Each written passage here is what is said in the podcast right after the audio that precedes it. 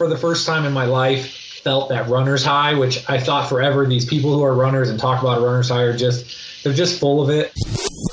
Diz Radio, episode 816, starts in three, two.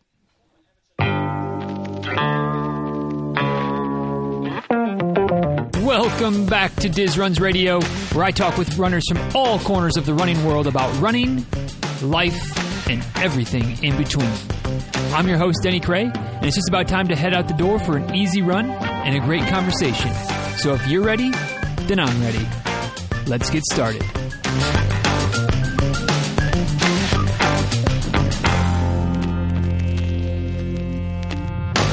Hey guys, uh, this year, 2020, I am uh, pleased to announce. Should have announced this about a month ago, but you know, sometimes sometimes it takes me a minute to get with the program. That uh, I am officially a part of the uh, Team Headsweats, the Headsweats Ambassador Group. And if you haven't heard about Headsweats before, it's a hat company mostly a hat company. They do some other things as well. Got some shirts and some different gear and some swag and things like that. But various hats, visors, running hats, uh, trucker hats, uh, obviously visors, beanies, the whole nine yards. Um, all high quality, uh, really stylish, really comfortable. Definitely uh, happy to be part of the team. And uh, if you're looking to up your hat game in 2020, I got a deal for you that not only helps you, but it helps me as well. Everybody, it's one of those everybody wins situations because I'm also, in addition to being part of the ambassador crew, I'm also an affiliate for Headsweats, which means that anytime you buy anything using my link, uh, it sends a little commission back my way, and it doesn't cost you anything extra at all. Uh, but not, but but I, I, can do you one better. Not only does it not cost you extra, if you use my code, which is DizRuns35, DizRuns35, you'll save 35% at checkout as well. So, the way to do this, head over to dizruns.com slash head sweats. We'll have a link in the show notes as well. But uh, just like it sounds, head sweats. Dizruns.com slash head sweats. That'll direct you right to what looks like the normal head sweats homepage. Uh, but it's got my little code attached into it somewhere in the back end. And then, you know, shop to your heart's content. Get yourself a new visor, a new trucker, a new uh, whatever, a new beanie if you're still, uh, you know, out and about skiing and snowboarding and whatnot, since this is still uh, winter months in parts of the country. Get yourself whatever you need. Shop till you drop, like I said. And then at checkout, make sure you use the code DizRuns35. Not that I get anything extra from that, but just shoot, save yourself 35%. Uh, all my, my commission comes out of using dizruns.com slash headsweats. Uh, but then, you know, get your, get your 35% off at checkout and then uh, you know I'll get a few coins in the bank account. You'll get a new hat or two or few, um, and everybody wins, right? So dizruns.com slash headsweats. Shop to your heart's content, and stay tuned because I might try to get a little uh, dizruns hat or visor or something like that along the way as well. Because you can you can create your own on there. I don't know what the price point is though yet. You got to got to look into that first. But at least now get yourself started on your new uh, on up in your hat game in 2020 and beyond using the code uh, dizruns35 at checkout at uh, dizruns.com slash headsweats. So now all of that out of the way let's go ahead and dive in to today's episode of the show. Hey guys, my uh, guest today is a lover of the outdoors and a good adventure, whether that's running an ultra, doing a multi day hike, mountain biking, whatever it is, as long as it's outside and in some beautiful scenery, uh, and even around the world. That's uh, that's kind of his his place to be. Uh, today's guest is also a part of the team over at RunRepeat.com, and uh, they recently published a, a really uh, incredibly in-depth review of the state of ultra running and they went through and analyzed the results of like some you know over 5 million runners uh, more than 15000 races from around the world so uh, when i say in-depth i mean uh, in depth, and so needless to say, we're probably going to maybe geek out on the numbers a little bit, talk a little bit about that that study and, and kind of the state of ultra running, um, and a whole who, who knows what else. But we'll just go ahead and, and, get the party started by officially wel- welcoming Mr. Paul Ronto to the show. thanks for joining us today, Paul. Really appreciate it. Yeah, of course. Thanks for having me. I, uh, I'm excited to be here and, and chat about some of the stuff we're doing at Run Repeat and talk about my, you know, the passions we obviously both have for running. Yeah, absolutely. And guys, if you want to check out more of, of what's going on over at Run Repeat, um, runrepeat.com. Pretty easy to find. Not a whole lot on social media though. So runrepeat.com is the website. Um, and of course, there's a link to the uh, to the uh, state of running.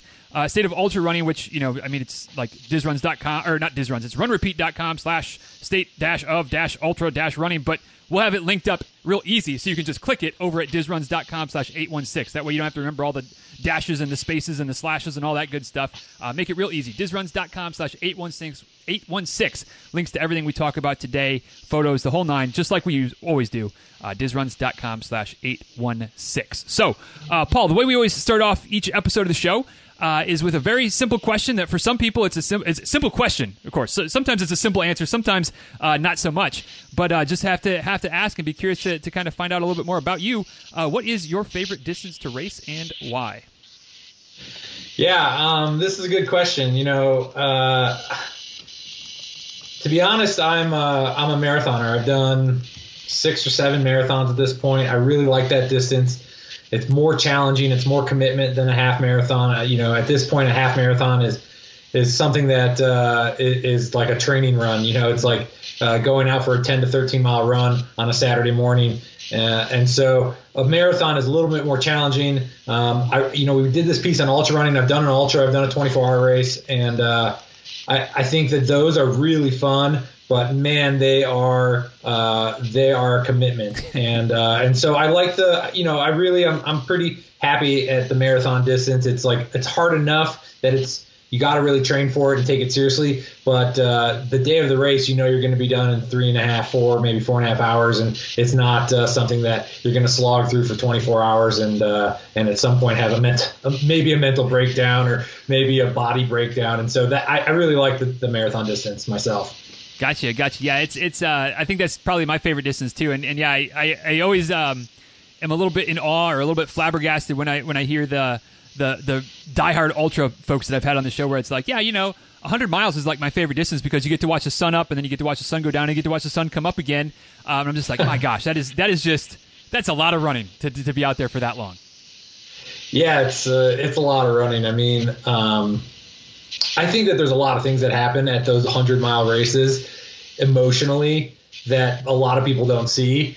Uh, and you know, yeah, sure, you get to see the sun up and sun go down, and then maybe it comes up again but there's some real ups and downs in, in the feelings you have as you're at mile 50 and 60 and 70 and, and wondering why the hell you're out there. And so, uh, I, you know, I think it's an awesome accomplishment and I think it's something that everyone should try going longer and further. But uh, it's there's some things that you don't see. It's not just about the fun. It's about there's, there's some growth happening out there that uh, can be hard to go through. I think as well.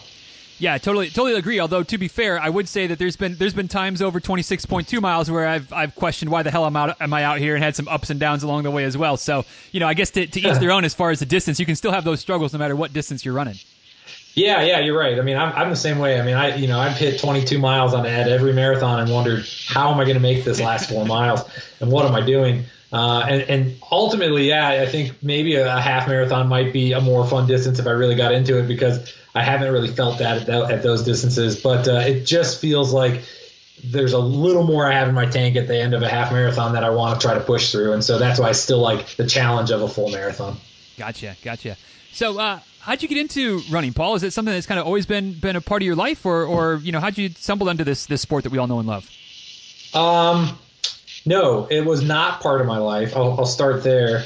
Uh, I actually despised running for a very long time. Uh, I was a really competitive soccer player growing up, and I the days that we had to do run training, I just absolutely uh, feared. I just hated the long runs. We used to have to do a track test in high school to make the uh, the varsity team. You had to be able to do what was called the Cooper's test, and I don't know if it's a real test or if our coach made it up, but uh, you had to run two miles in 12 minutes to be able to just qualify to be on the team. Mm. And I just dreaded that. Two miles in my mind was just like the furthest run I could ever imagine, and having to do it at, at a six minute mile was a real challenge. And so, you know, I just I I grew up not really liking running. I like to play soccer, and you have to run a lot for that. Um, but I like to run throughout the sport. I got into running after uh, after college, I uh, I took an internship with the National Outdoor Leadership School up in Lander, Wyoming, and um, I uh, I had come back from Lander a little bit overweight. You know, I was living up there as a as an intern, basically, um, making no money, trying to live out of my car and do that whole NOLS, you know, backpacker, dirt baggy type of lifestyle, save some cash. And so I gained some weight. I, you know, I'd been drinking a lot of beer, and I came back to uh, to Colorado and got a job at the university, and decided I really needed to challenge myself. And I was in my in my mid twenties, and uh, and so out of the blue, I signed up for a marathon. It was a bucket list thing that I'd never done before. I had honestly never run. Uh, I'd run one half marathon on a whim at one point because uh, a girl I was dating wanted me to do it with her. But other than that, I had never really run. And so I signed up for this half marathon, and I had a job that uh, at, at, the university that really only required me to be there until about two in the afternoon every day. and so I had a ton of free time, and it, it, allowed me to really put in a real training program and, and, and focus for six months. And uh, I lost about 30 pounds, wow. and I uh, I ran that race, and it was the fastest marathon I've done. It was my first marathon, and uh, I uh, I I just really loved the experience of it. You know, it was like I ran about 600 miles in my training. I, I did it over six months. Uh, it was more running than I had done in my whole life, probably combined, and uh, it it gave me the time and freedom to like be out in the outdoors, relearn the trails, get used to being back in Fort Collins because I'd been in Wyoming for a year. Uh, and you know it was it was an awesome experience and so that's kind of what made me fall in love with it i had like for the first time in my life felt that runner's high which i thought forever these people who are runners and talk about runner's high are just they're just full of it um, but you know it's like once you get into a certain level of fitness that running doesn't just hurt anymore. It actually becomes fun, and uh, and so yeah, I, I, I, kind of fell in love with it, and uh, it, it's kind of dictated my career and my life ever since. And, and you know, over the last ten years now, I've I've ended up at uh, Run Repeat, you know, which is running focused. I've run a bunch of marathons and I continue to run to this day, and so it's uh, it's really changed my life. You know, honestly, it actually it actually made me meet my wife too. So mm. that's another story we can talk about later. But uh, it's uh, running has been a, a, big a big player in my life in the last uh, you know eight ten years.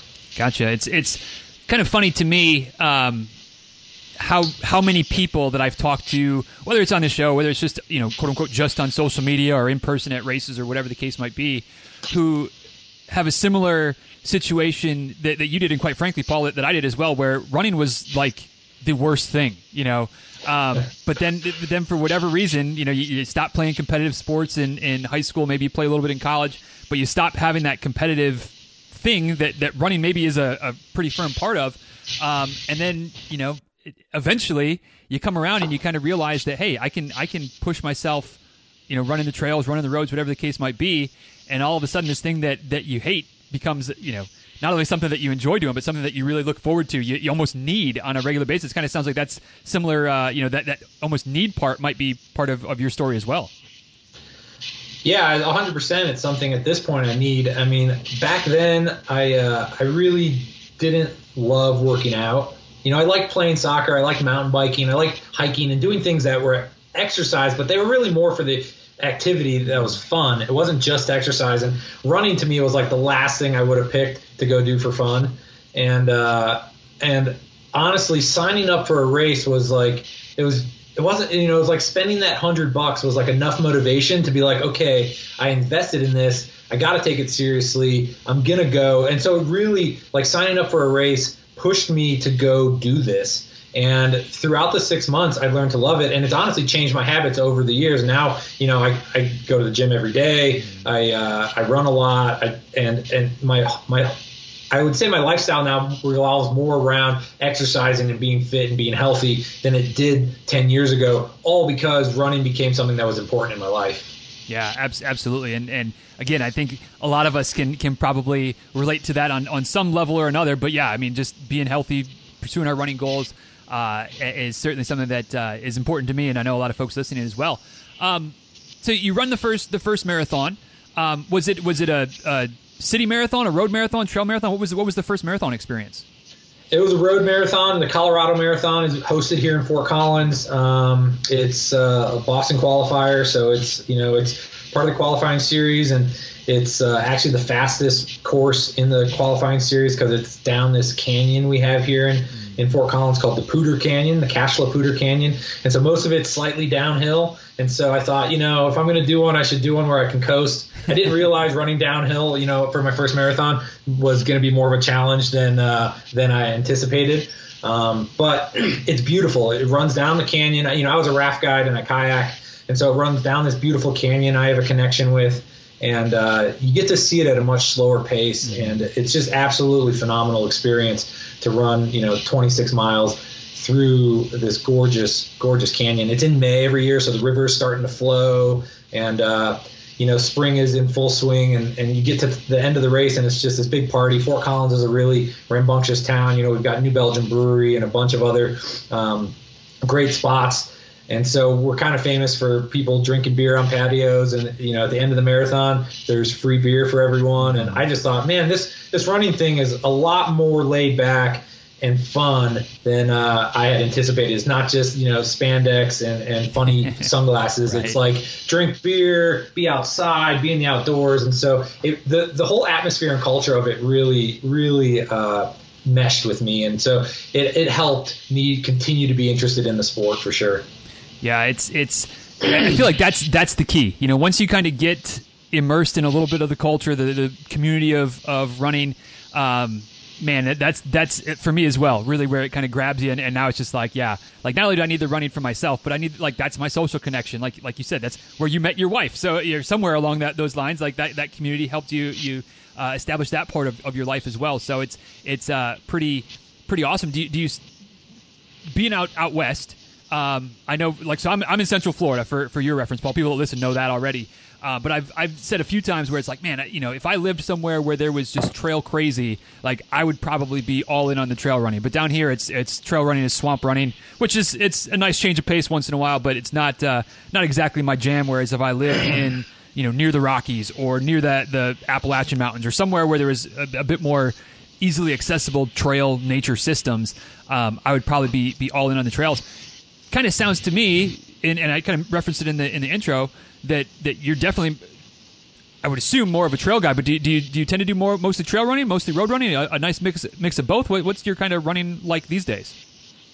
Um, yeah, I mean, Fort Collins, for those you who don't know, is is on what's called the Front Range of Colorado. So there's a northwest axis in Colorado where the mountains start, and it's basically the Great Plains, and then the mountains just jut out of the plains, and, right. and then they go all the way to you know throughout to the to the west coast. And so Fort Collins is right on that line. If you look to the east, it's totally flat, not a single hill. If you look to the west, it's all mountains. I live on the west side of Fort Collins, so I'm about a half a mile from my house to the trail, mm. um, and then the mountains start. And so I've got kind of endless trails here from my door. Uh, I, I love being out on the trail. You know, before I was a runner, I was a, a mountain biker and an avid hiker, and so most of my training I would say I do on the trails just because I like the challenge of, of doing some hill climbs. I like being out uh, off the roads.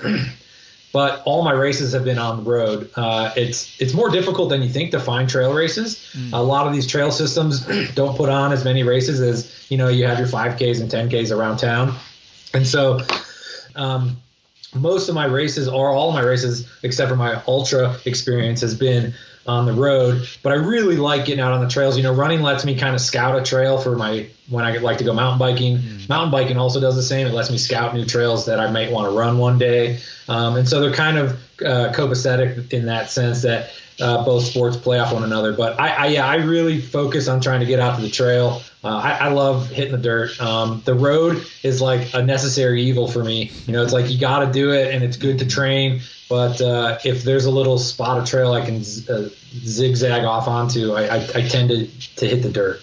Yeah, yeah, that's and that seems to be again, you know, painting with with a, a broad brush here, but it's you know those that have the access where it's easy, man, it's it's it's rare, rare, that, rare that I talk to too many folks that are like, yeah, you know, I would just rather stay on the roads than, than get on the trails. You know, if it's, if it's convenient and six to one, half dozen the other, seems like most most folks, the the little bit of trail therapy is uh, a pretty pretty good thing.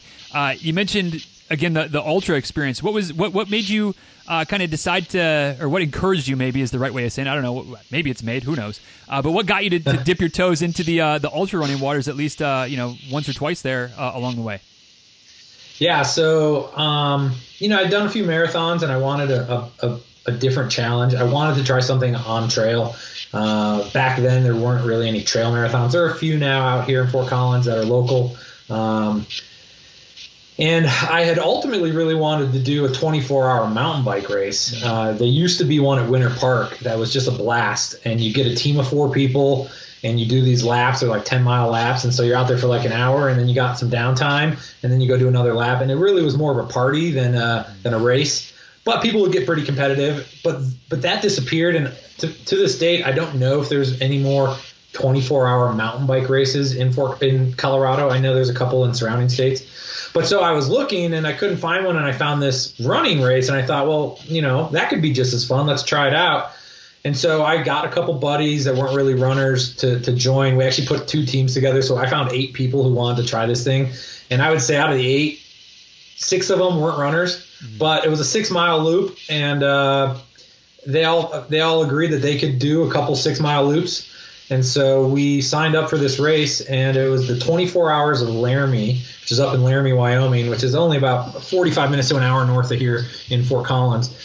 And um, it was a trail system I hadn't really spent a lot of time on, so I was like excited about that to see a new trail system that was close by and uh, and it ended up being pretty amazing. Uh, we we pulled in. I you know I had a buddy here who had one of these big like 40 foot long trailers that he used to pull to the uh, the, the Colorado State football games as his tailgating party. Mm-hmm. Scene type of thing. So he brought that. I had a couple barbecue grills, and we brought a keg with us. And we thought, you know, if nothing else, we'll at least have a good time. And we started running, and uh, by about halfway through the race, we realized we're doing pretty good in this. You know, we had music jamming, we had beers flowing. A couple other race participants were complaining that we weren't taking it seriously, and uh, and the race director made an announcement, and because a couple people I guess had complained that we were up all night, and uh, he said, you know, guys, I would tell you to quiet it down. There's been some complaints, but you're winning, and right. so uh, I'm going to let it go and we ended up winning that race with one of our teams, and uh, and we set a new course record on it. And so it kind of hooked me, and it was like this really fun experience. You know, my dog ran a couple laps with me. um, at that time, my girlfriend, who's now my wife, she she was on the team. She ran a few laps. Uh, you know, it was like this awesome experience that that we we got to be out, we got to have fun, we competed really hard, we took it seriously, but we also had a good time. And I think you know the the trail mindset and the crew at Ultras tend to be a little, in my in my opinion, a little more laid back than the road runners. You know, they're they're more out there for the experience and uh, than just their time. And so people are having fun. They're eating pizza instead of energy bars. You know, they're right. drinking beer instead of water. And it's like this is kind of my my scene for sure. And so I, I just absolutely fell in love with the trail side of, of competitive running and, and the ultra world. And um, yeah, it was it was great. It was it was honestly one of the best experiences I've ever had. And I, I suggest it to everyone. You know, the fun part is it was a relay. And so you do a six mile lap, lap and those teams of four. So you had quite a bit of downtime, you know, two or three hours. And so you had plenty of time. It wasn't like you had to run 100 miles straight. Right. Uh, I ended up running, I think, 38 or 40 miles, somewhere around there. And so it was a, an effort for sure but it wasn't like 40 miles straight. And so it, you, it was like an easy way to break into tra- into trail running and into ultra running for sure. Yeah, there's it's it's definitely a difference when when you break up a run like that. You know, like like you said, 30 miles straight, 40 miles straight. Like you know, that's that's not not that it's easy to break that up with you know six mile chunks or five mile chunks or whatever it ends up being. But boy, you get that little bit of a break. You get the chance to sit down a little bit, maybe stretch the legs out a little bit. Um, maybe have a, a couple slices of pizza and a, and a, beer or something like that to, to keep you going. Um, and, and yeah, it's it's it's a different a different type of challenge, but it, you know, and I don't want to say easier, but boy, it's it's it's I feel like it, it, beats you up a bit less than just running straight through. Yeah, I mean, I, I think you I think you're safe in saying it's a little easier. It's definitely easier. I mean, I did a 50k race in Moab as well, and that was straight through, mm-hmm. and um, that was definitely more difficult. I mean, it, I think there's more reward in it, but uh, you know, it, well, there wasn't as much community. It wasn't a relay, so it's not like you're coming back to the same place and you got a bunch of people there waiting for you. Uh, it's a little more introspective and and you're out there on your own. But uh, I, I think both are great experiences, and for people that want to get into ultra racing, doing one of these relays is a really fun way to do it. I think what's cool about the relays is at least this one you do a lap clockwise and then the next person has to go counterclockwise. And so at one point, all the racers are passing each other multiple times. So you're never out on the trail by yourself. You don't really know what place you're in because no one's in front of anyone because you're constantly changing directions. And so it felt more like a, a really fun community based race. Uh, than just like a solo journey through the woods for 20 hours. Right. And so it's a great way, I think, for people to start and, and dabble a little bit in both trail running and and you know longer distance mileage. Um, and so I, I, say go for it. I think anyone that runs at all can do one of these these relay 24 hour races. Uh, they're, they're awesome. They're super fun. Yeah, it's it's it sounds like fun. I don't I don't know. I mean, I've, I've certainly heard of 24 hour races, but I'm not sure that I've heard of. Uh, uh, I'm, I'm probably just haven't looked into the, the relay side of things. But that would be fun. You get get three or four, five people together and just go out and, and have a good time and and and yeah, and then you have that kind of home base where you have a bunch of other teams hanging out as well. Like that would be that would be a pretty cool experience. Well, you know what else is cool about it is, you know, like if you do a traditional race, like a marathon, and they usually have a 5K, a 10K, and a half. Mm-hmm. You don't see any of those other people. Most of those races all start at the same time, different starting places. What was cool about this, uh, you know, these relay races in the ultra world is like there was a 24 hour class and a 12 hour class. There were solo racers, there were two person teams and four person teams. And so like a four person 24 hour team is racing against a solo 12 hour runner or a solo 24 hour runner. And so there's all sorts of different classes of athletes, people having different amounts of fun. Uh, it's really cool because they're all running the same trail. You're passing each other all the time. And so it's never like, the you know the elite pro athletes out in front you never see them. You see them every lap and you're just like constantly in awe and you get motivation because you see these people that are either always passing you or they look like they're not struggling and maybe you are. Uh, and so it's uh, it's pretty cool to see and do a race with where everyone is kind of on the same playing field.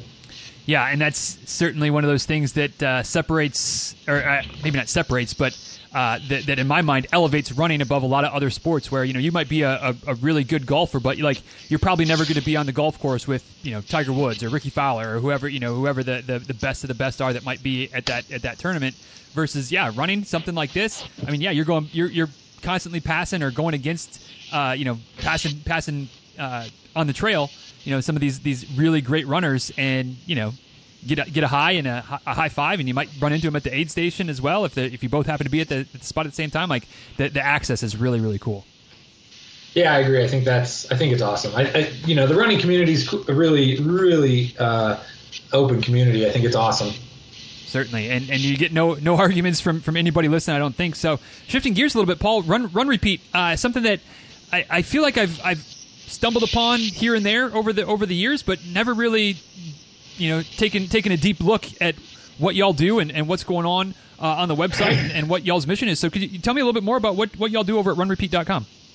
Sure. Yeah. Um, so Run Repeat's about five years old now. Uh, we are the largest athletic footwear review site on the web. And so our main goal is to review shoes, uh, athletic shoes obviously we started with running. That's our biggest category but we've got hiking shoes we've got climbing you know other sports. We've got soccer cleats. It's basically any athletic footwear. Uh, and our goal is to compile as much information about any pair of shoes that's currently for sale. Uh, and so the user can get all that information real quickly. So what we do is we aggregate reviews both from users and expert testers uh, and then we create a pros cons list of why that shoe is good and why that shoe maybe isn't the right shoe for someone um, and then we, we score a shoe from 0 to 100 on what's called our core score. And so the user can come to our site and look at a pair of shoes they might be interested in. And in about 30 seconds, they can read the pros and cons list and look at its score from 0 to 100 and decide, is this a good shoe for me or not? Uh, and what we see the value in that is, you know, if you're going to read like some of these, we even post how many reviews we read and how long it took us to, re- to read those reviews some of these popular models will read over a thousand reviews, over 2,000 reviews, take 20, 30 hours to read all those reviews and boil that down into this uh, real quick and easy to digest pros and cons list. And so we really, our goal is to save the consumer time in their research and be able to compare shoes on a apples to apples basis using our core score system. Uh, and then the second part of what we do is we affiliate with about 250 retail partners to make sure that users can find the best price for the shoe they're looking for. You know, stocking shoes is really hard. It's a really challenging thing for retailers. You know, there's 10 different sizes, there's men's and women's, there's four different color SKUs, and then there's two or three different widths. And so to stock all that's really hard. And so what we do is we uh, we partner with retailers to make sure we find the shoe size, color, and model that people are looking for, and then we scan the web for you to get you the best price, so people don't have to spend time looking at a bunch of different retail sites. Gotcha, gotcha. Um, certainly a, a, a, useful resource, especially within the running community. Obviously, running shoes. I mean, that's that's always a topic of conversation. Um, I'm curious if if there's a functionality or or if there's an ability um, because I know one of the biggest frustrations that I've had, and, and certainly as a coach and as somebody who talks to runners on a regular basis, whether it's the athletes I coach or just you know again social media, whatever the case might be, where somebody has a model of shoes and they are the shoes. They, they are perfect. They, they've been using them, no problems, no issues. And then inevitably, whether it's this year, next year, at some point along the line, the shoe manufacturer comes out with you know the 2.0 or the, the 3.0 or whatever the next the next model of the shoe they make some little tweak and all of a sudden that shoe that that has been perfect for this individual runner is no longer uh, checking all the boxes like it used to so to set up the question then at, at run repeat do you have the ability to go i love xyz shoe model 1.0 is there a, a, way to go? What are shoes that are very similar to this, so that I can I can maybe you know check across brands or a different a different uh, style that is is similar to this shoe that I know and love, but I can't get anymore.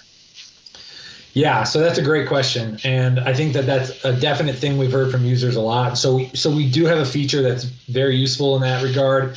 First off, we keep any shoe live that still has stock and is being sold. Um, and so if you have that model 1.0 and it's still being sold at one of our retailers, um, even if it's a small retailer, you know, in Des Moines, Iowa, that maybe has that shoe still in stock online, uh, we can help people find that model. But then we also compare if you liked whatever version of that shoe or model was, we do pull in auto comparisons with very similar shoes, shoes that have had similar reviews, similar use uh, as the model that you're interested in. And so it's a really easy way to say, you know, I like the Gel Kayano one, and now uh, what should I buy? I think it's a really good tool for users to to peruse what shoe is going to be right for them.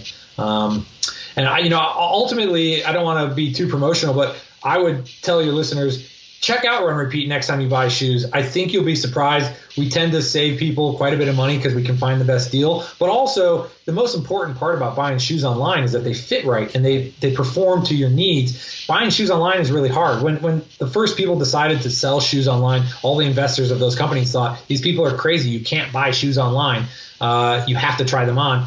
And so what we're really trying to do is give people all the information that they might need to make sure that the shoe they buy online is the right shoe when it shows up for them. And so I think that's a challenge. You know, there's this crazy statistic. The average uh, American buys seven pairs of shoes a year.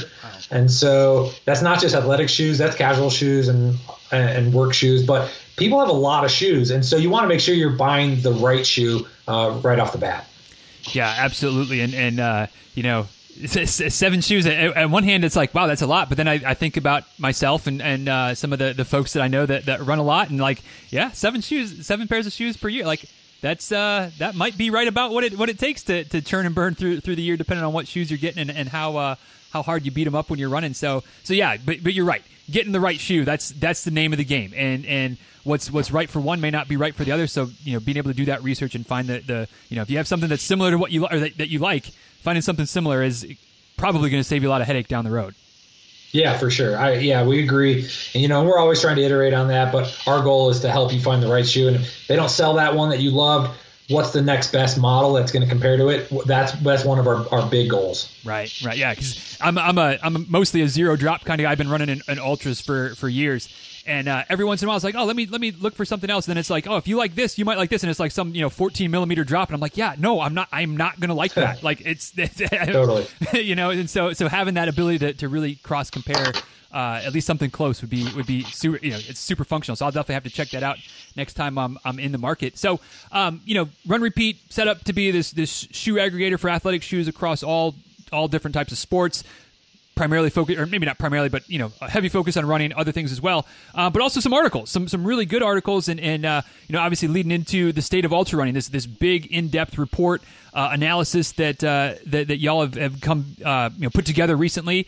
Um, what what kind of was was the uh, impetus to, to kind of dive deep into the numbers, into the, the stats, if you will, of uh, ultra running, and really do a deep dive into into so many runners, so many races, so many results, uh, you know, to kind of kick off the year.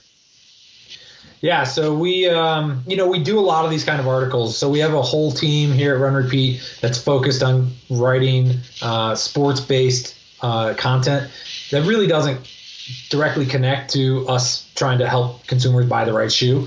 we we're just a bunch of data nerds. We're a bunch of sports fanatics. We like to to dive in deep into the sports we love. And so we, uh, you know, we've got a whole team that we write articles, and you know, our founder's been really open and supportive with this. Um, for us to spend a ton of time and energy writing in-depth data pieces, uh, you know, in-depth guides, things like that on, on a variety of different sports. And the state of ultra running was something that I was really interested in. Earlier in 2019, we had published a, uh, a state of running, which looked at uh, 5K, 10K, half marathon, and marathon. And we had partnered with the IAAF on that, and we uh, we actually went to China and presented it last year at the World Running Summit and um, it was a big hit. Everyone was really excited about it, and so the wheels started churning in my head, and thought, you know, this would be really cool to look at ultra um, and see what's going on in that particular part of the sport. Because what we found out in the state of running was that traditional running distances, uh, participation in those races is actually has been in decline over the past couple years. But we kept feeling like there's something in ultra running going on that that is seeing an, uh, an increase in participation, and so we wanted to separate out that data um, and the findings were pretty amazing. I mean, we looked at over 5 million results from the last 23 years. Uh, it was over 15,000 races. And what we found is that uh, over those 23 years, participation in ultras has actually increased over 1,600%. Um, 23 years ago, worldwide participation was like at 34,000, and uh, in 2018, it was just over 600,000 yearly participations. And so uh, you know, the the trend on ultra running is seeing strong growth, even while traditional participation in uh, traditional distances is seeing a slight decline. And so it's really a testament to the people who are interested in ultra running that uh, they're still seeing uh, a growth trend while uh, you know other distances are seeing a decline. Obviously, you know, looking at, the data, it's hard to to always figure out the causations. But um, do, do you have any idea why the ultra running has, has really blown up so much as opposed to like you said other you know more tr- quote unquote traditional distances have, have, kind of either flatlined or even seen a, a, slight dip any idea why the, the numbers are trending up like they are in the, in the world of ultras yeah you know we've got a couple assumptions um, you know obviously we're we're publishing the findings of this and we're, we're trying not to put too many reasons behind mm-hmm. the findings but i think we have some assumptions that we're happy to talk about and you know, I think one of them personally is that people are continually looking for the next bigger challenge. I mean, when we look at the trend lines um, of traditional distance races, the steeper declines are in 5K, 10K, and half marathon. Marathon hasn't really declined a ton. Um, it's more flattened out. But uh, ultras are like the next step. So if you try 5K, there's like a progression. You know, you try 5K, maybe you like running, you try 10K, and then you're ready for a half marathon, and and then finally you check off that bucket list of the marathon run. And after that, you you think to yourself, okay, like what's next? Do I do another marathon? Do I try to go for Boston qualifier? Do I do a longer distance? Do I try ultra? And I think Ultra is in that sweet spot right now that uh, it's like the next superlative in the running world. It's something that people want to check off on their bucket list. Uh, they tend to take you to really cool, unique places. A lot of these ultra runs tend to be uh, trail runs, um, they tend to be really challenging. And so it, it, it hits both people in that um, they want something that's more challenging, but they want something that's more unique as well. You know, uh, this is a personal assumption, and maybe there's no bias in this, but there's also this big push in the, like the Instagram, social media culture these days. You know, and taking your picture at the end of a half marathon isn't as exciting as taking your picture 50 miles into you know a, an ultra run on top of a mountain. And so I think there, there's some ego also involved in being able to say you've done an ultra run. Um, but ultimately, I just think you know there's uh, there's an interest in doing something that's the next hardest thing, and, and ultra kind of fits that need for for people in the running world. Yeah, it's it's definitely definitely the next thing for for a lot of folks, and and uh, something that that uh, I feel like some folks kind of get their their um, you know get their taste of it, and then like that's it, like like as in I'm not going back. Like this is this is what I love to have.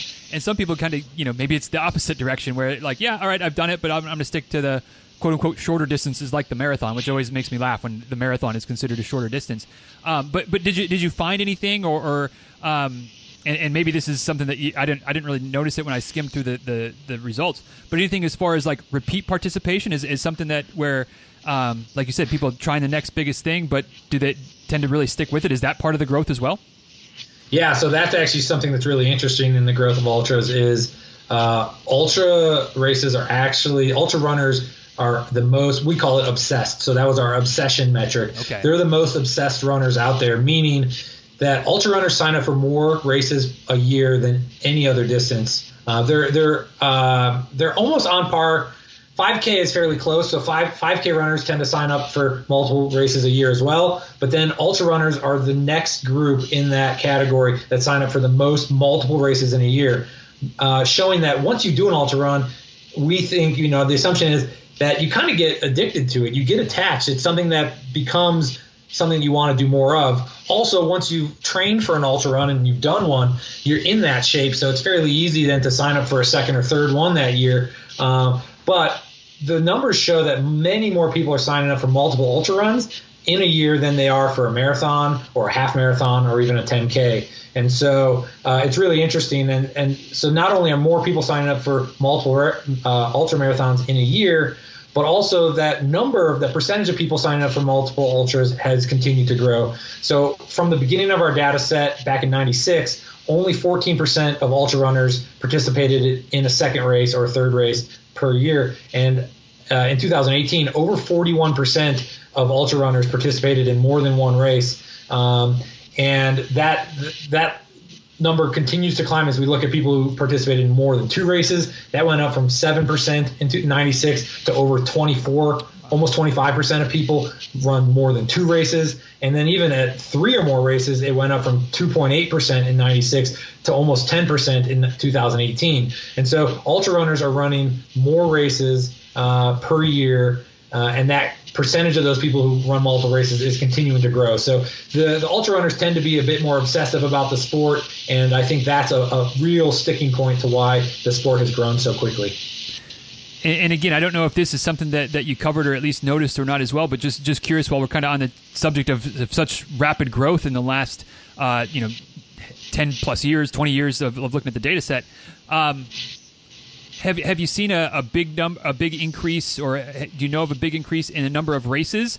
Because uh, I feel like that was an issue that a lot of the road races had in the last kind of big road road running bubble, where it was like all of a sudden all these races were popping up and they were almost eating themselves because they couldn't get enough runners because there were so many options. Are, are we seeing an increase in, in ultra distance races as well?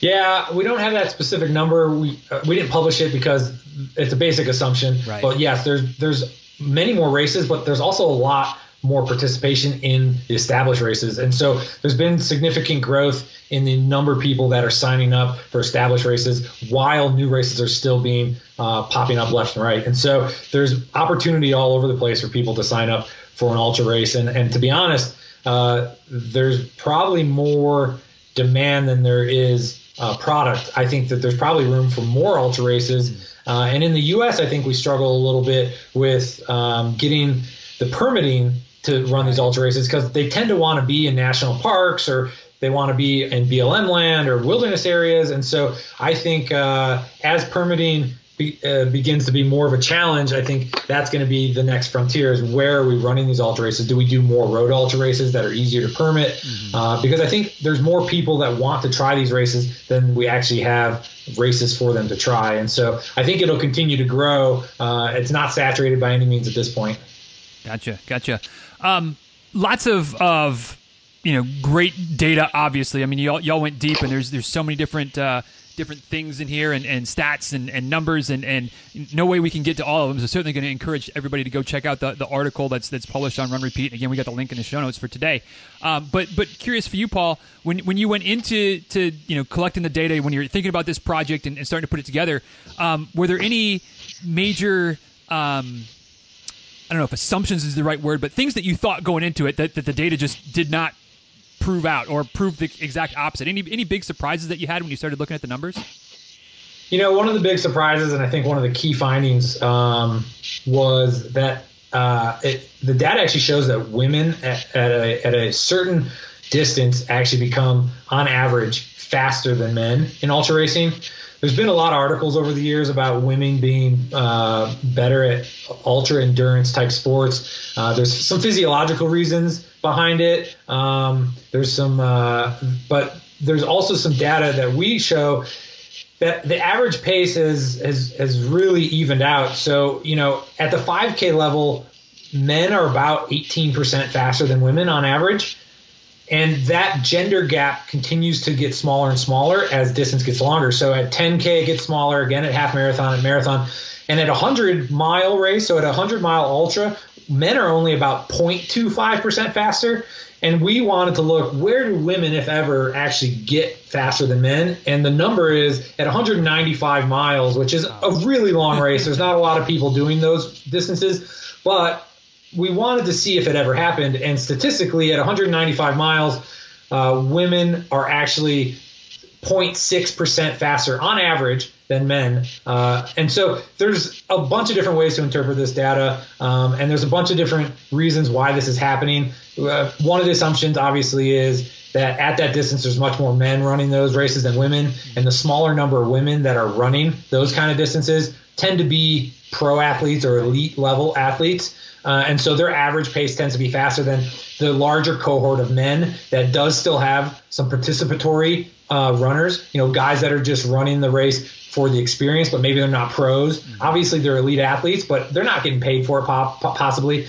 And so that's one uh, assumption there. But ultimately, it does show that at a certain distance, and even at 100 miles, men and women are really on an even playing field. You know, we've seen in the past year or two some women as outright winners mm-hmm. of these ultra races, which is fantastic. Uh, and the data kind of supports that. That like, you know, you don't see a lot of outright women winners at five and 10k races, right. but at 50 mile, 100 mile, women have a real good opportunity to compete at, at the same level as everyone else uh, that's competing. And so I think that was a really surprising result uh, uh, and something that I, I'm really excited to, to look further into as, as you know time goes on and, and as we continue to track what's happening in the ultra world.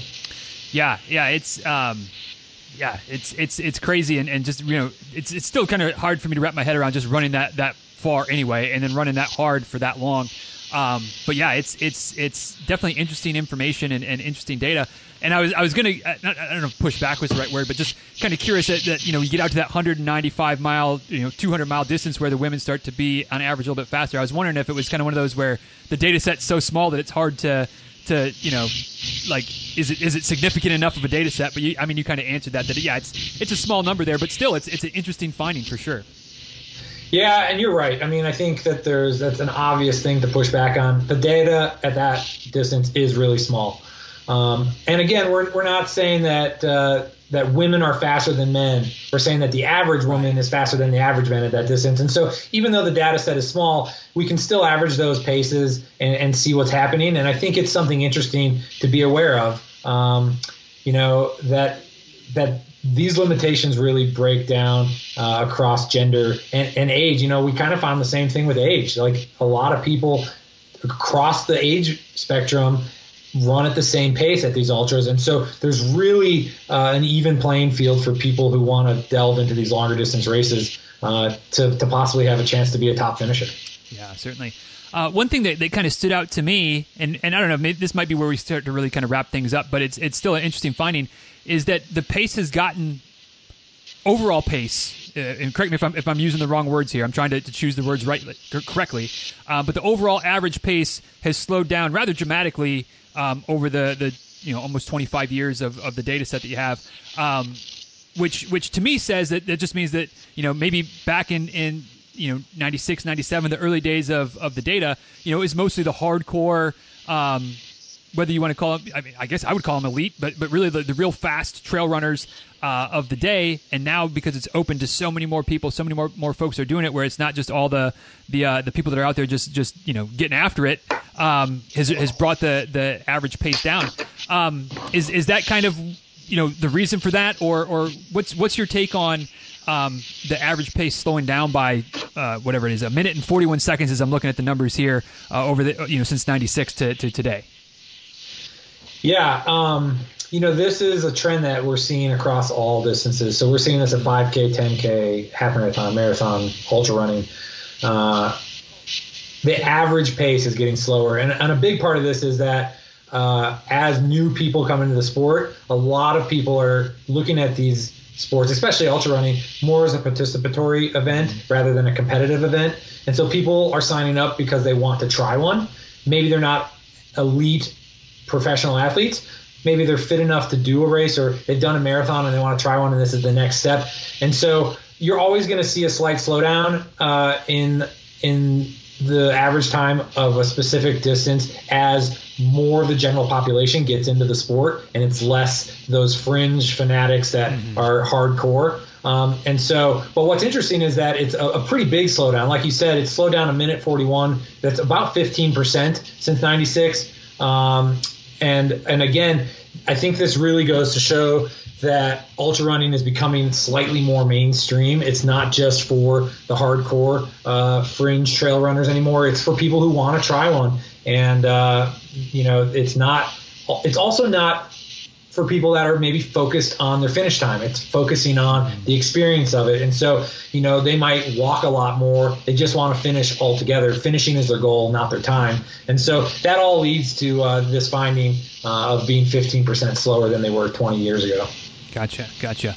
Um, like like we said a couple times here, guys. Lots of lots of information here. If you want to kind of dive deep on some more numbers and and, and see some some pretty uh, eye opening, I think maybe is one way to say it. Some of the, the, the, the data plotted out on graphs and just you know uh, the the spikes and the numbers and, and all that that stuff. We'll have that linked up in the show notes. Um, Paul, as, as we're wrapping up, curious to know. Um, kind of where where do you go from here with the data? Is it something you're gonna you guys are gonna continue to track? Is it something that um, you kind of maybe let it go for a few years and then look back into it maybe in 2025 and, and see how things have changed for there, or, or kind of what what do you kind of do with all this information now going forward?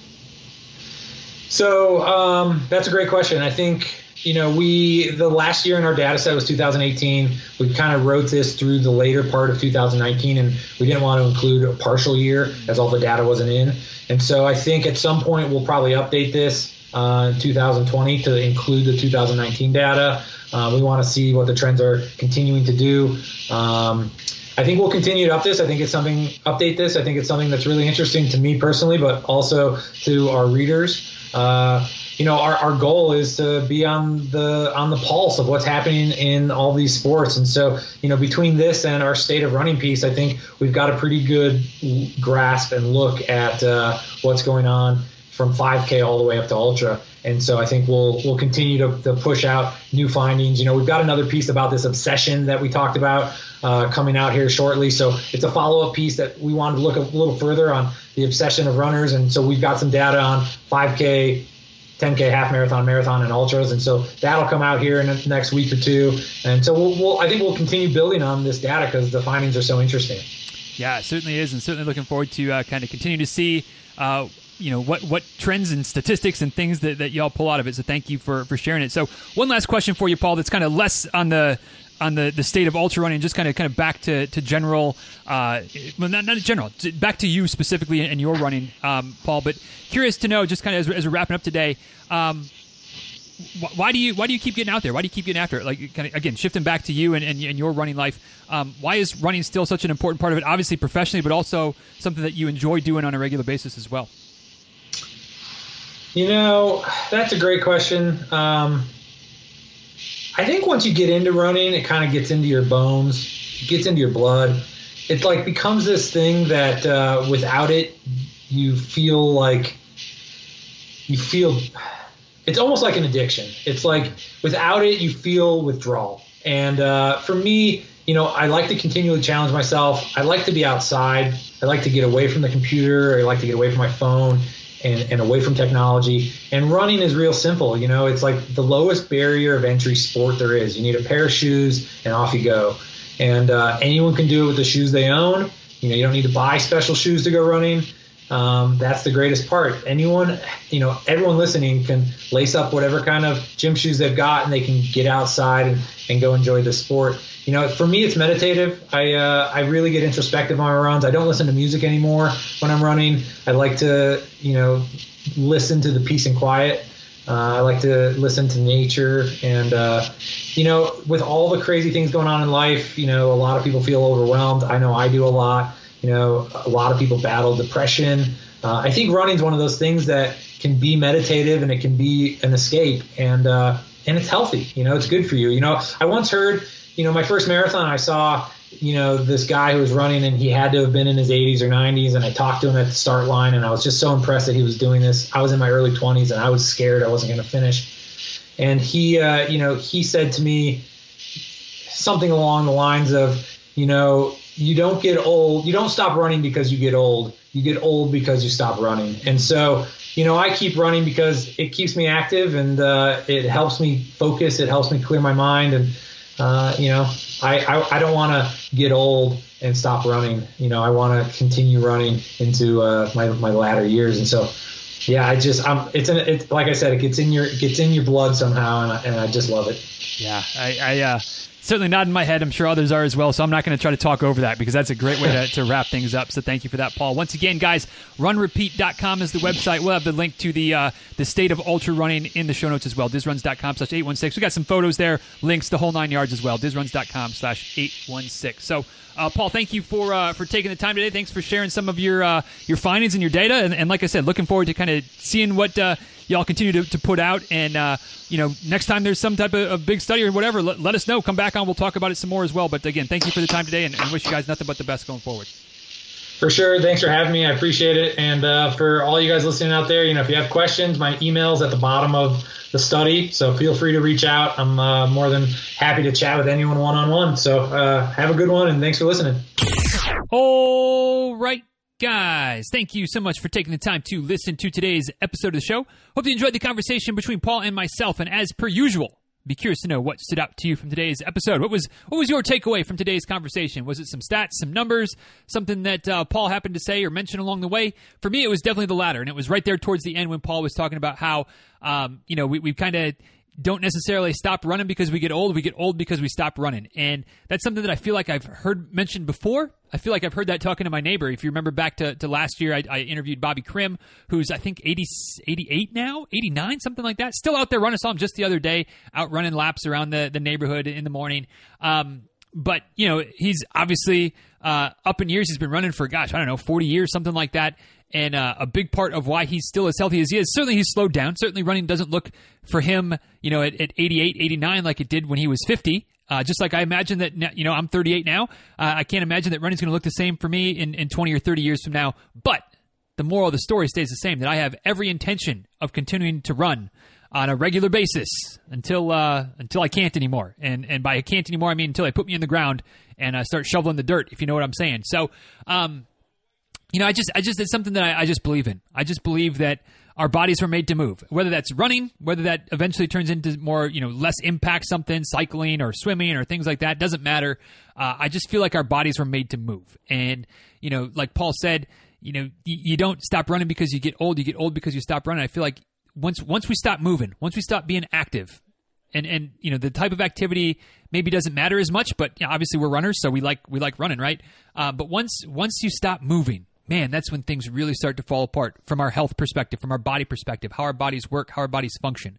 And so, you know, my takeaway from from today is just is just that reminder that that you know even now, even at 38 years old, or however old you are, whether you're you're 25, 45, 65, where or or even on the, the farther ends of, of the spectrum, we need to be, keep moving. We just need to keep moving. That's the best thing for our, our health.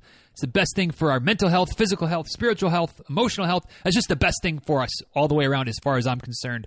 And uh, you know, just just when he's when Paul said that today about how you know you don't stop running because you get old, you get old because you stop running. It was just it just reinforced in me the the desire, the plan that I have to just keep moving, keep running until literally till I stop, literally till I stop. Uh, just gonna keep running, keep moving, keep doing my thing, and uh, just want to encourage you to do the same. So that was my takeaway. Maybe a little bit more introspective than usual, but uh, something that I got a feeling that I'm not the only one that kind of thinks the same way. So that's my takeaway. But what about you? Even if we agree, let me know. Let me know we agree on the takeaway from today's episode. Or if we have something different, if, if something different stood out to you, let me know that as well. At DizRuns on Twitter, at DizRuns on Instagram. Of course, you can send an email as well, dizruns at gmail.com. And last but not least, you can head over to the show notes for today uh, and leave your, leave your thoughts and feedbacks down in the comment section below. But first, before you get down to the bottom of the page, check out the links, check out the photos. Certainly check out the link back to the State of Ultra Running uh, article study that they did. Um, it, it's good. It's in depth. But anyway, the link back to the show notes, once again, dizruns.com slash 816. Check that all out. Leave your thoughts, feedbacks, comments, and takeaways as well. And uh, with that, we'll go ahead and start to wrap this one up. Don't forget, uh, dizruns.com slash headsweats is the link to, to step up your hat game, your visor game, your, your apparel game this year. Uh, get yourself something cool. Be on the lookout for something Diz Runs related. I'll certainly let you know of that as well. And, uh, you know, in all seriousness, obviously using that link supports me, but but save yourself some money as well using the uh, the coupon code uh, DizRuns35. DizRuns35 at checkout. Uh, and until next time, please be well. Take care. Thank you again for listening. If you like this one, tell a friend, all right? And uh, take care of yourselves, all right? Talk soon. See you guys.